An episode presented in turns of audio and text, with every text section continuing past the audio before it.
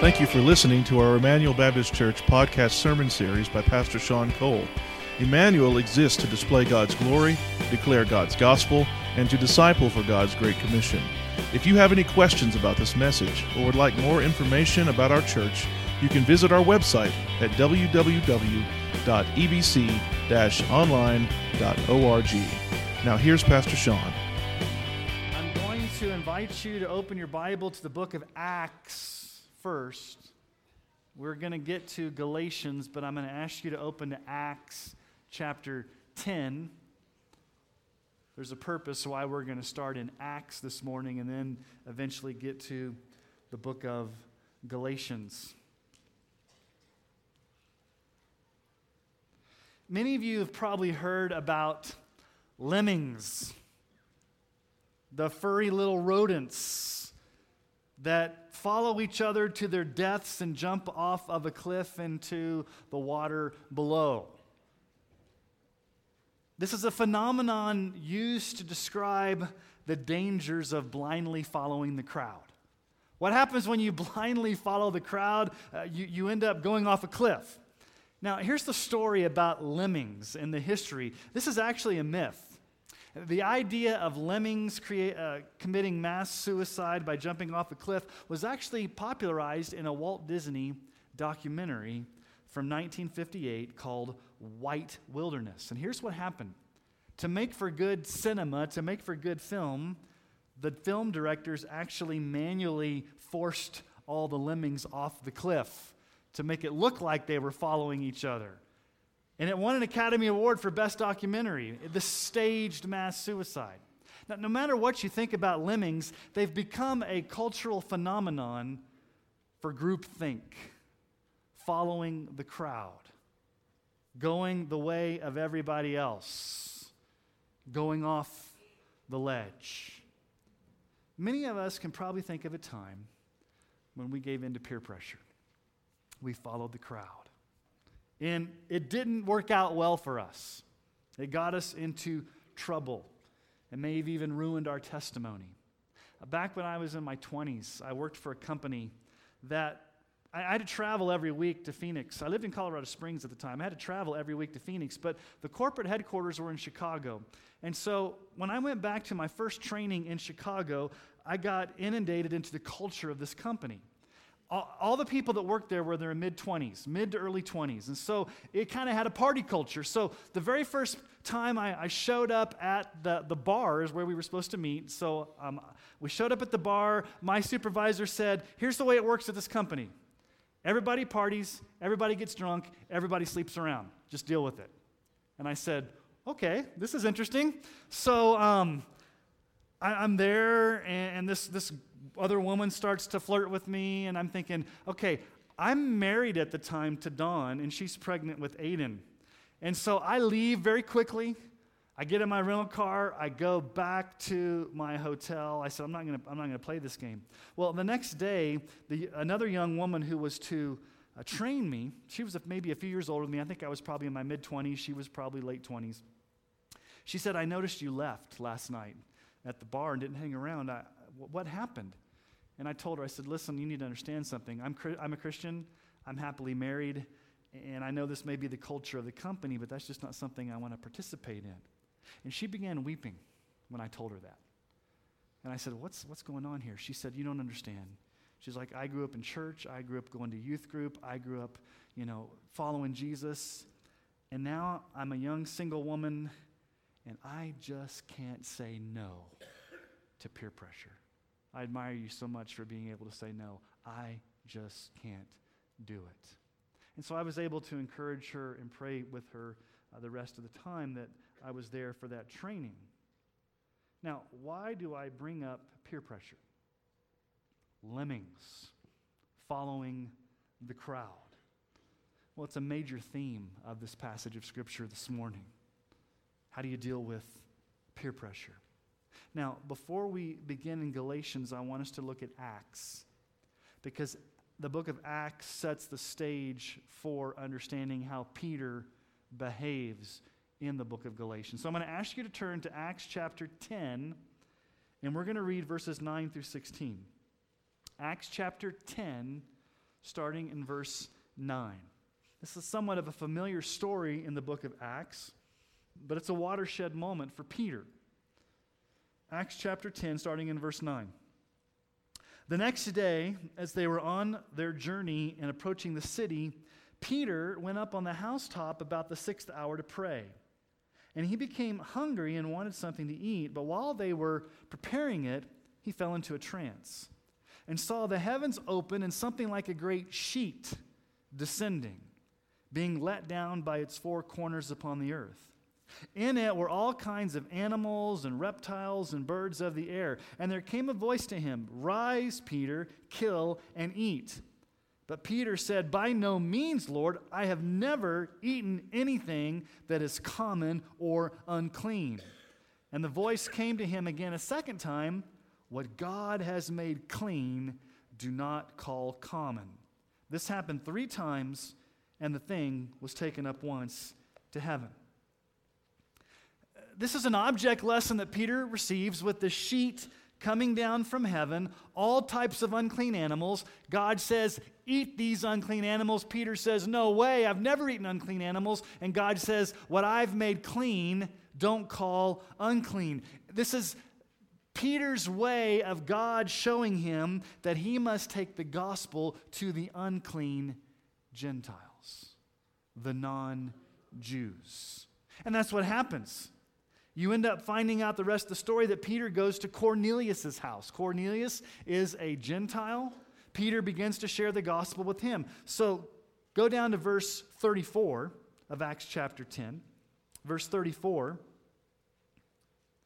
So Peter opened his mouth and said, Truly, I understand that God shows no partiality. Some of your translations may say favoritism. But in every nation, anyone who fears him and does what is right is acceptable to him. Peter says, Listen, Cornelius, I'm coming to you as a Gentile, as a non Jew, because I've been given this object lesson in the sheet coming down from heaven that it's no longer about kosher dietary laws. It's no longer about circumcision. It's no longer all of these Old Testament laws. What's important now is the gospel, and God shows no favoritism. The gospel goes to Jew, the gospel goes to Gentile. We're all saved by grace. There's equal footing at the base of the cross. And that's a, it's a watershed moment in Peter's life life because Cornelius becomes really the first popular Gentile convert in the book of Acts. But that causes a problem. Let's pick up in chapter 11. What happens in chapter 11? Peter goes back to Jerusalem and he tells the church what happened. How he went into the home of an uncircumcised Gentile, how he shared the gospel with the Gentile, how Cornelius got saved in his family by the gospel. What happens? Acts chapter 11, verses 1 through 3. Now, the apostles and the brothers who were throughout Judea heard that the Gentiles also had received the word of God. So when Peter went up to Jerusalem, Jerusalem, Jerusalem the circumcision party criticized him saying, You went to uncircumcised men and ate with them. Peter received some heat from this circumcision party, the Judaizers, the men we've been seeing that have been causing trouble all along in the book of Galatians. And they say, Peter, how dare you go into the home of an uncircumcised Gentile? And Peter begins to share with them about the dream, about the sheet, about the gospel going to the Gentiles. And what does the church conclude about the gospel going to the Gentiles? Well, you, you find out the end of the story. Go down to Acts chapter 11, look at verses 17 and 18. Acts chapter 11, 17 and 18. If then God gave the same gift to them, that's the Gentiles, as he gave to us, the Jews, when we believed in the Lord Jesus Christ, who was I that I could stand in God's way? When they heard these things, they fell silent and they glorified God, saying, Then to the Gentiles also God has granted repentance that leads to life. This was a watershed moment for Peter he dramatically came to the conclusion through the sheet coming down from heaven, through the conversion of Cornelius, that the gospel shatters all types of ethnic barriers, all types of racial barriers. All types of barriers come crashing down because the gospel is not just for the Jewish people, it's also for the Gentiles. Peter had worked through that situation. Peter had worked through that theology. Peter had come to that conclusion. The gospel's for the Gentiles as much as it is for the Jews. It's not about circumcision. It's not about dietary kosher laws. It's not about all these types of things that a person attempts to do to become a Jew in order to get saved. It's by grace alone. And as we saw last week, Peter gives the right hand of fellowship to Paul, and they agree upon this. That's where we picked up last week. Now, let's, with that as a background, Peter, having worked through all of this issue, Jew, Gentile, eating together, going into a Gentile's house, all of this Peter had worked through theologically. But sometimes you can work through something theologically and not put it into practice practically. So let's go to Galatians chapter 2 and let's see what happens with Peter and with Paul. Galatians chapter 2, picking up in verse 11. Galatians chapter 2, verse 11. Now remember, when, when Paul uses the word Cephas, it's the same word as Peter. So when you see Cephas in your Bible, that's just the Greek term for Peter. Okay, so I'm going to use the word interchangeably to, to help us understand it. So, verse 11, but when Cephas, Peter, came to Antioch, I opposed him to his face because he stood condemned. For before certain men came from James, he was eating with the Gentiles. But when they came, he drew back and separated himself, fearing the circumcision party. And the rest of the Jews acted hypocritically along with him, so that even Barnabas was led astray by their hypocrisy. But when I saw that their conduct was not in step with the truth of the gospel, I said to Cephas, to Peter, before them all, if you, though a Jew, live like a Gentile and not like a Jew, how can you force the Gentiles to live like Jews? Now, what's the, the main point of this passage of Scripture? What's the main teaching? What's going on? Here it is in a nutshell peer pressure can sometimes lead you to compromise on the truth of the gospel. Peer pressure. This whole story is about peer pressure and how it leads Peter to compromise on the gospel. So, what I want to do this morning is I want to look at this from two vantage points. Okay, there's two main characters in this story. There's Peter, there's Paul. Let's first look at Peter. Let's look at Peter's fearful compromise. Peter's fearful compromise. Now, last week, the scene took place in Jerusalem. Paul took a trip to Jerusalem. He explained to them about what he had done. They, they received the right hand of fellowship. Now the scene shifts back to Antioch. Verse 11. When Peter came to Antioch, I opposed him to his face. Now, what's the importance of Antioch? Antioch is the first non Jewish church in the Bible. The church started on the day of Pentecost, it was its home base of operation. But then, as persecution spread and the gospel spread, uh, the first main church that we have in the book of, of Acts that's non Jewish is Antioch. It was actually the church that sent Paul and Barnabas out on their first missionary journey. As a matter of fact, in Acts 11 26 and in Antioch, the disciples were first called Christians in Antioch. So, this is a church in a city that's got about 65,000 Jewish people. So, you have a church that you have Jews and Gentiles worshiping together. Jews and Gentiles being in each other's homes together celebrating the Lord's Supper together, fellowshipping with one another. All those barriers came crashing down. Nobody cared about any of those barriers. They were living together as Jew and Gentile, as one people of God, as the church. And that's the beauty of the church. That church in Antioch is beautiful because it shows that people can come from different socioeconomic, different ethnic, just different racial, all different backgrounds can come together, and all those barriers come crashing down when you come together as believers in Christ. And that was what was going on in Antioch. But what happened? These men from Jerusalem, the circumcision party, they show up to Antioch. They come in to check things out, to see what was going on. And what do they find out? Peter is eating with the Gentiles. He drew back, he separated himself. Now, what was the big deal about eating a meal with a Gentile? Why would a Jew not eat a meal with a Gentile? Well, number one, if you were a good Jew, you could not go into the house of a Gentile. If you went into the house of a Gentile, you would be unclean ceremonially. So you wouldn't even enter their house. Number two, you dare not eat a meal with them because eating a meal symbolizes friendship, fellowship. And so, to a Jewish person, going into the house of a Gentile is the worst thing you could do. You're defiling yourself. And Peter had worked through that, hadn't he? He went into Cornelius' house. For years, Peter had been eating Jew, Gentile, the church in Antioch. Nobody cared. They went into each other's homes. All those, those barriers came crashing down. But yet, this one day, when these Judaizers, when the circumcision party show up, look at verse 12. For before certain men came from James, Peter was eating with the Gentiles, but when they came, he did what?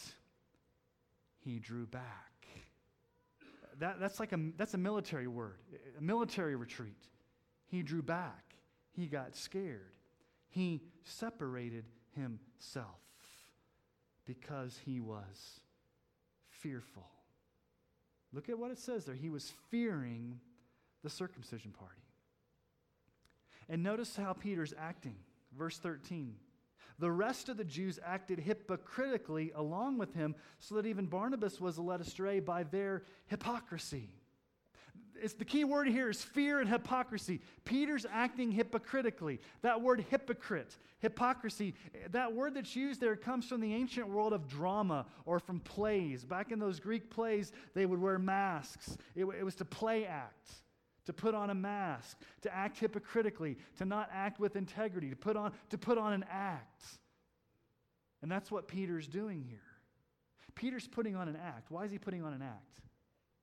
He's worked through the theology. He knows that there's nothing, there's no big deal about eating with the Gentile. He settled that issue. He knows it in his head, he knows it in his heart. He settled that conviction. But what's he doing? He's acting in a way that betrays his conviction he's being a hypocrite. He's not living up to, in practical ways, what he believes. He has the correct theology. This is not an honest mistake by Peter. This is a conscious decision for Peter to separate himself because he feared this group. It was peer pressure. Peer pressure, plain and simple. Let's talk about peer pressure for a moment. A lot of times when you hear somebody say peer pressure, we automatically think about teenagers. Teenagers struggle with peer pressure. There's a Greek word for that. You want to know what it is? It's called baloney. Okay? Adults deal with peer pressure just as much as teenagers. Peer pressure. Whether it's the temptation to engage in gossip at the workplace, because that's just what everybody does there's that. I tell you what, gossip's one of those things that, man, when peer pressure hits, it's hard to go against the tide of gossip.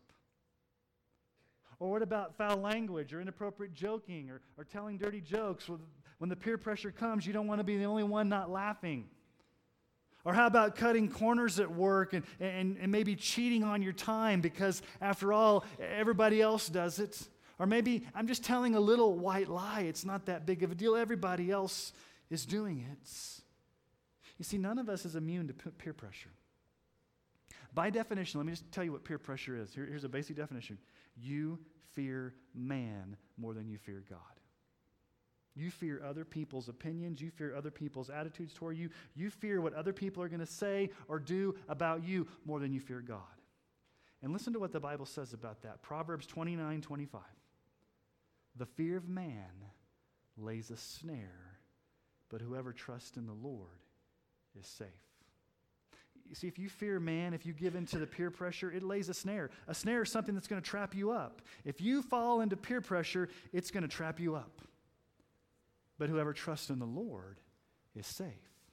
You have two choices. Are you going to fear man and fall into a trap, or are you going to trust in the Lord? peer pressure, fearing man. John chapter 12, 42 through 43, we find out about the Pharisees, some of these Jewish religious leaders.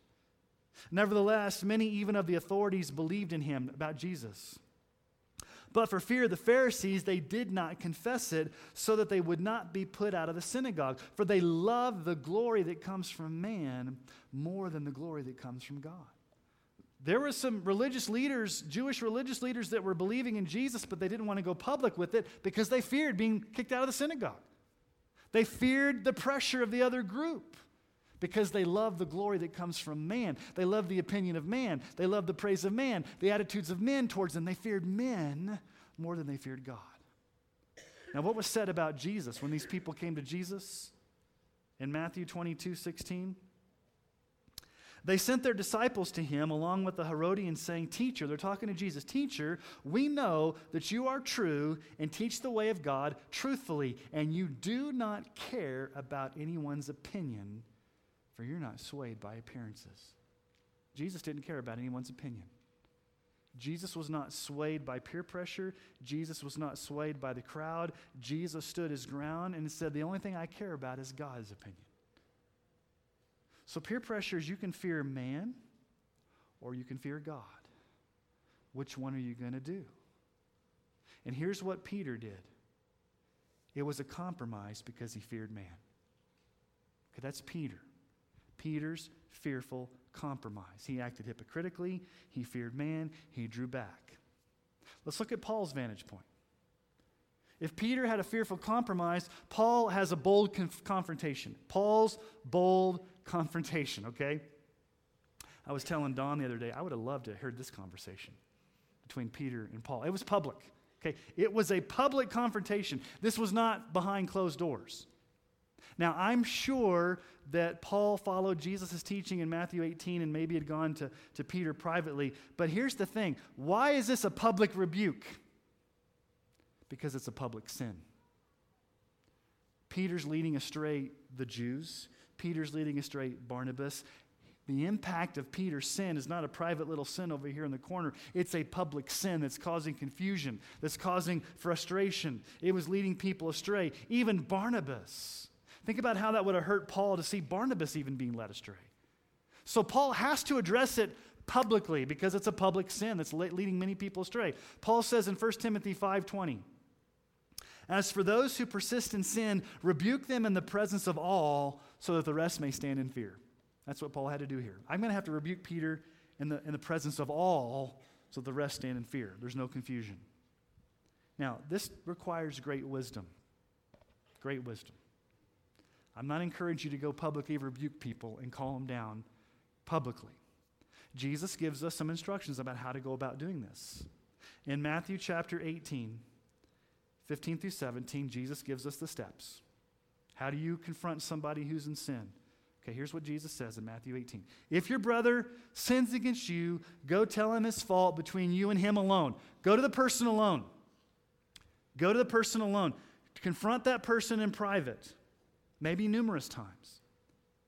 If he listens to you, you've gained your brother. If he listens to you, no harm, no foul, he repents, you've gained a brother. If that doesn't work, Jesus says, let's take it a second step. Verse 16. If he does not listen, take one or two others along with you that every charge may be established by the evidences of two or three witnesses. Okay, if you keep going to a person privately, there's no change, there's no repentance, take two or three others along to make sure that it's just not a personal vendetta. Make sure that you, you take some more with you. Okay, if he doesn't listen to you, he refuses to listen to them, tell it to the entire church. If he refuses to listen to even the church, let him be to you as a Gentile and a tax collector. Always err on the side of private confrontation. Privately confront somebody in their sin. Sometimes, maybe in very rare cases, you may have to publicly confront somebody. In this situation, you've got two apostles, Peter and Paul. The sin is public, the sin is confusing, and I've never known Paul to back down from a confrontation. So we'll give Paul a pass here and say, Paul just confronted. There are times that you may have to do that. It takes great wisdom. But I want you to pay attention to how. How does Paul address it? Very, very interesting how Paul addresses this. Look at verse 14. But when I saw that their conduct was not in step with the truth of the gospel. Your translation may say something like it was not in step, it was not walking. It's the Greek word orthopodeo. Anybody ever been to the orthodontist? What does an orthodontist do? Straightens your teeth. Orthopedic surgery, what does it do? Straightens your feet. What Paul here is saying is, Peter, you are leading the rest of these people to walk crookedly in relationship to the gospel. You're not walking a straight line in regards to the gospel. It's out of alignment with the gospel. It's out of step with the gospel. It's not even straight. It's a crooked, you're, you're preaching a crooked gospel, Peter, by your actions. And Paul says, You're being the height of a hypocrite. Verse 14. Listen, Peter, all these years you've been living like a Gentile. You've been going into Gentiles' homes. You went into Cornelius' homes. This church in Antioch has had some beautiful fellowship. Nobody's cared about Jew Gentile relationships, but all of a sudden now you are making these Gentiles have to act like Jews. You're treating them as second class citizens. Peter, you're being legalistic, you're being hypocritical, and you are sending a clear message to these Gentiles that they are inferior. And you're an apostle. It's a confusing message, Peter. It's not in line with the gospel. Because, Peter, didn't you just come to the conclusion back in the book of Acts? What, did, what came out of your mouth, Peter, when you told the church? God does not show what? Favoritism. God does not show favoritism. God does not show partiality. That came out of your mouth, Peter, back in Acts. You've settled that issue. You have the theological conviction in your head, but it has not worked itself out into the practical way that you act. You are not acting in accordance with the gospel. You're not welcoming others into the family. Think about welcoming here for a moment. What does the gospel say? God has welcomed you into his family. God has taken you into his family. You were an outsider, you were a sinner. God took you in and welcomed you. How can you who have been welcomed, you who have been forgiven, you who have been graced, then turn around and not do the same thing to somebody else whom God has welcomed and God has saved? It's the height of hypocrisy. You know, that was Jesus was accused of this. Luke 15, 1 through 2. Now the tax collectors and the sinners were all drawing near to him, and the Pharisees and the scribes grumbled, saying, This man receives sinners and eats with them. Amen. Praise the Lord. Hallelujah. Jesus does that. He receives us, He takes us in, He welcomes us. Why will we not extend the same courtesy to those whom Christ has died for? Romans 15, 7. Therefore, welcome. Some translations say accept welcome, accept one another as Christ has welcomed or accepted you for the glory of God. Now, like last week, we have a historical situation between two apostles, and we think, what does this have to do with me? I'm not eating with Gentiles. I'm not a Jew. I don't care about kosher laws. I don't live in Antioch. Paul's never going to come confront me to my face. What does this have to do with me? Here's the clear teaching for us today your behavior can compromise your commitment and your conviction. You can believe the gospel. You can understand the gospel. You can even defend the gospel, but you can live in ways that betray the gospel. You understand what I'm saying? You can, have, you can have all the great theology about the gospel, but when it comes to the way that you live your life, you're sending a different message.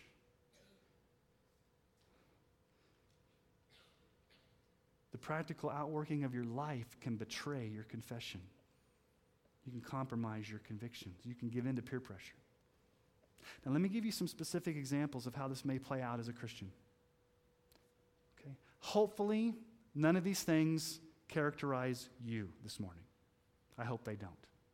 But I know my heart And I know that I'm prone to some of these as well. So when I'm listing these things, I'm not here pointing fingers at anybody. I'm pointing the finger back at myself saying, all of us as Christians struggle with these areas when it comes to peer pressure, when it comes to accepting others, when it comes to welcoming others, when it comes to, to fearing man. So let, us talk about some of these that are very, very practical. Example number one racism. Racism is sinful, point, in, point blank. Peter is somewhat acting like a racist. He's basically saying the non Jews, the Gentiles, they are inferior. Now, he wouldn't come right out and say it because he'd already worked through all theology, but by the way he was acting, he was sending the message that they were inferior. Now, I need to be very careful here because the way our media plays people against people it almost makes it sound like if you, if you disagree with anybody, you're a racist, okay? So I'm not, I think some people play the racist card way too far and they accuse everybody of being a racist, and that's going on in our culture right now, and, and I, I don't like that. And I don't necessarily see any evidence of, of racism here at Emmanuel, praise the Lord. But I, I can tell you this throughout church history, it has caused a problem in the church when people look down upon other ethnicities, other races. Let me just, let me just tell you something. In heaven, around the throne, there's going to be all different types of colors, all different types of races, all tribes, language, ethnicities. Um, so if you have a problem with other races now, you better get over it really quick because in heaven it's not going to matter. We're going to be all together before the throne room of God. And I'm thankful that the gospel breaks down all types of prejudice.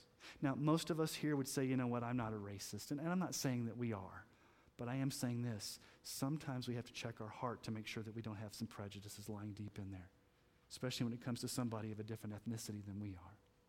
Galatians 3:28. There's neither Jew nor Greek, there's neither slave nor free, there's no male or female, for you are all one. You're all one in Jesus Christ. Example number two classism. Now, what is classism? Well, you may be prejudiced against somebody that either has more money than you, or you are prejudiced against somebody that has less money than you you look down upon somebody that's in a different socioeconomic bracket than you are, or you, or you, you despise other people. Now, again, I don't want to play class warfare. I don't want to do what the media does and say all this type of stuff. But I will say there is a reality in this world that there are differing socio and economic levels. And when we come into the church, all that should fall by the wayside. Doesn't matter what socioeconomic background you're from. Doesn't matter what quote unquote side of the tracks you're from. What I'm saying is that we should not be looking down upon others either because they're, they're better than us or lower than us. I think it can go both ways. This was happening in the book of James. James chapter 2, 1 through 4. My brothers, show no partiality as you hold the faith in our Lord Jesus Christ, the Lord of glory. For if a man wearing a gold ring and fine clothing, excuse me, comes into your assembly, and a poor man in shabby clothing also comes in, and if you pay attention to the one who wears the fine clothing and say, hey, you sit here in a good place, while you say to the poor man, you stand over there or sit down at my feet, have you not then made distinctions among yourselves and become judges with evil thoughts? Racism is out of line with the gospel. Classism is out of line with the gospel. Let me give you another example. Extreme fundamentalism. Now, what do I mean by extreme fundamentalism? There are some churches, there are some groups that say, we are the only ones. We will not fellowship with anybody else. We're the only ones that are right. We're the only ones that do it. We look suspicious on any other denomination. We look suspicious on any other church. We're going to cloister ourselves up. We're the holy huddle. We're the only ones that are doing it right in this town. And we're not going to fellowship. We're going to look suspicious. We're going to look down upon others that don't have the same things that we have. And it's oftentimes on secondary things like Bible translations and dress and music. It's not anything that are really that important. I am so thankful that every Wednesday I pray with six other pastors.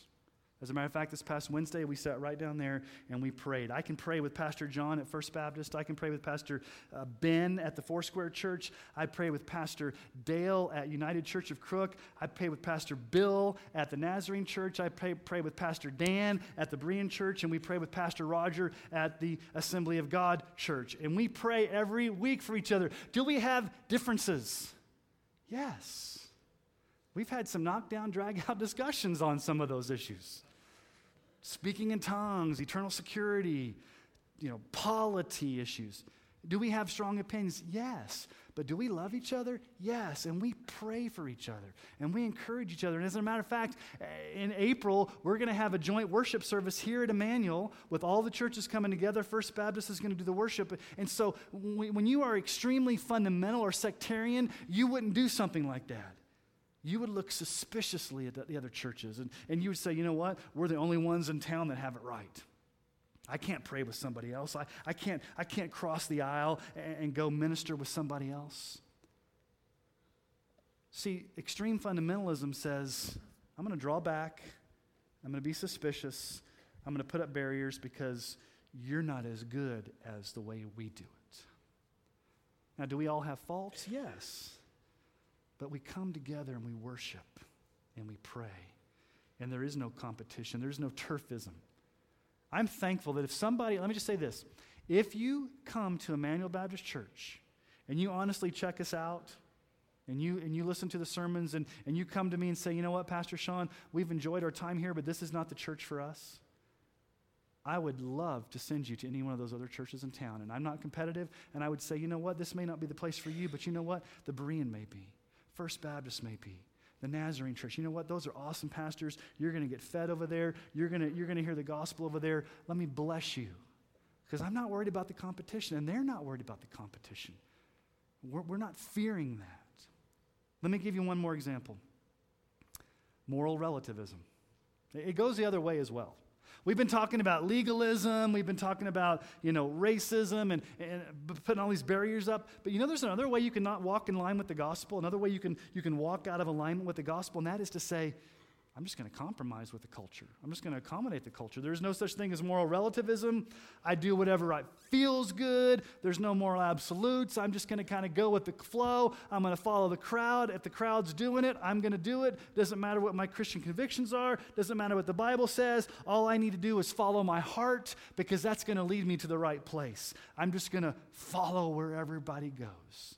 Doesn't really matter what's right or what's wrong.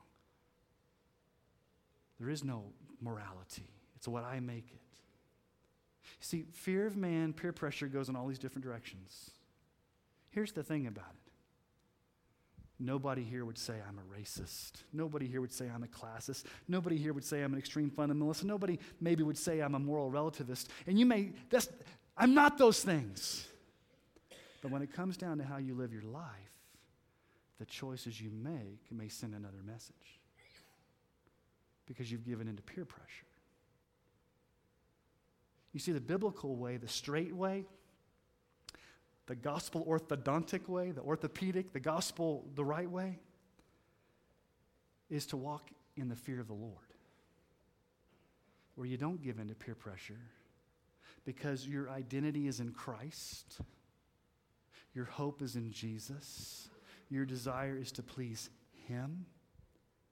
Your desire is to follow His word. You want to love the Lord your God with your whole heart, soul, mind, and strength, and you want to love your neighbor as yourself.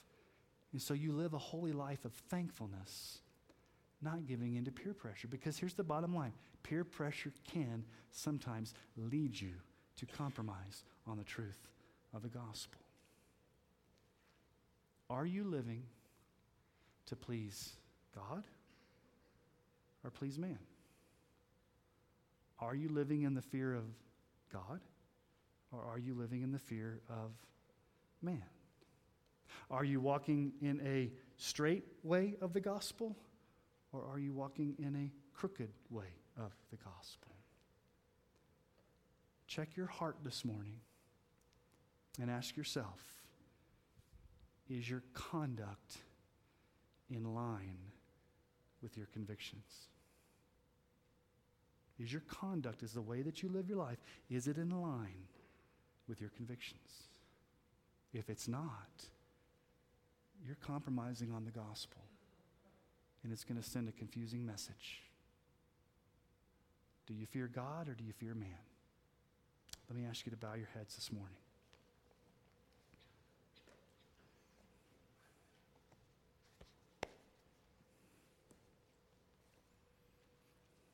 I think, to, to hear messages like this because hearts. But Lord, I think if we're honest with ourselves this morning, all of us struggle with peer pressure. All of us struggle with fear of others. And Lord, that can manifest itself in a lot of different ways. But fundamentally, Lord, when we, when we, when we walk in a way that betrays our convictions, it's a crooked gospel. It's out of step with the gospel. It's not only a confusing message to the world, but Lord, it also shows that we don't, we don't follow you.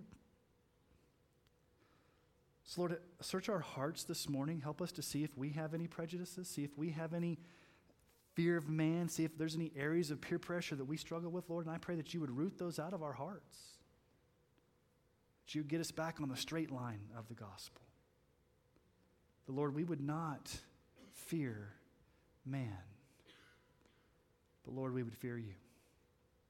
We would honor you. We would live for your glory. And Lord, we know we need your strength for this. We can't do this in our own power. We need grace, grace upon grace. We need, we need the superabundance of your grace, Lord. So would you supply us with that, that ever present fountain of grace that's always available for us because of your, your love? And Lord, will we leave this place? Walking in step with the truth of the gospel. Lord, help us to be those kind of people. Help us to be that kind of church for your glory alone. And it's in Jesus' name we pray. Amen.